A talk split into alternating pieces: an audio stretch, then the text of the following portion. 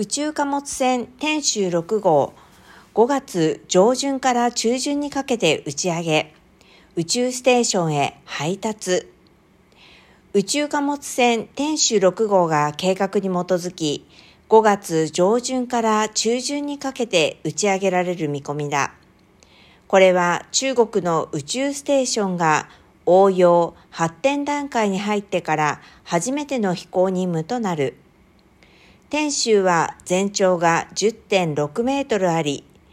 船体は2つの部分に分かれ、下の小さい部分が推進モジュール、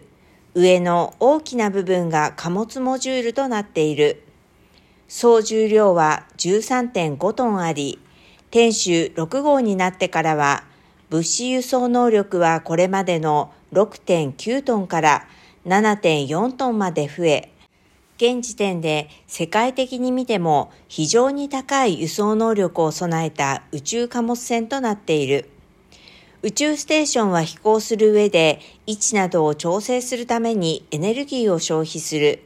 そのため宇宙貨物船にとっては宇宙飛行士のために物資を輸送することだけでなく、ステーションに推進剤を補給することも重要な使命となる。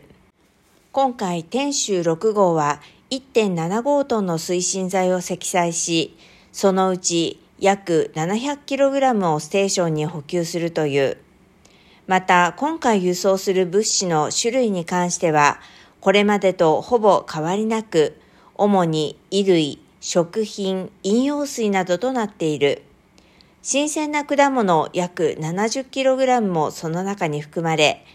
これは天州5号が積載した果物の約2倍の量で、有人宇宙船の新州15号と新州16号の乗組員の食のニーズを保障することになるという。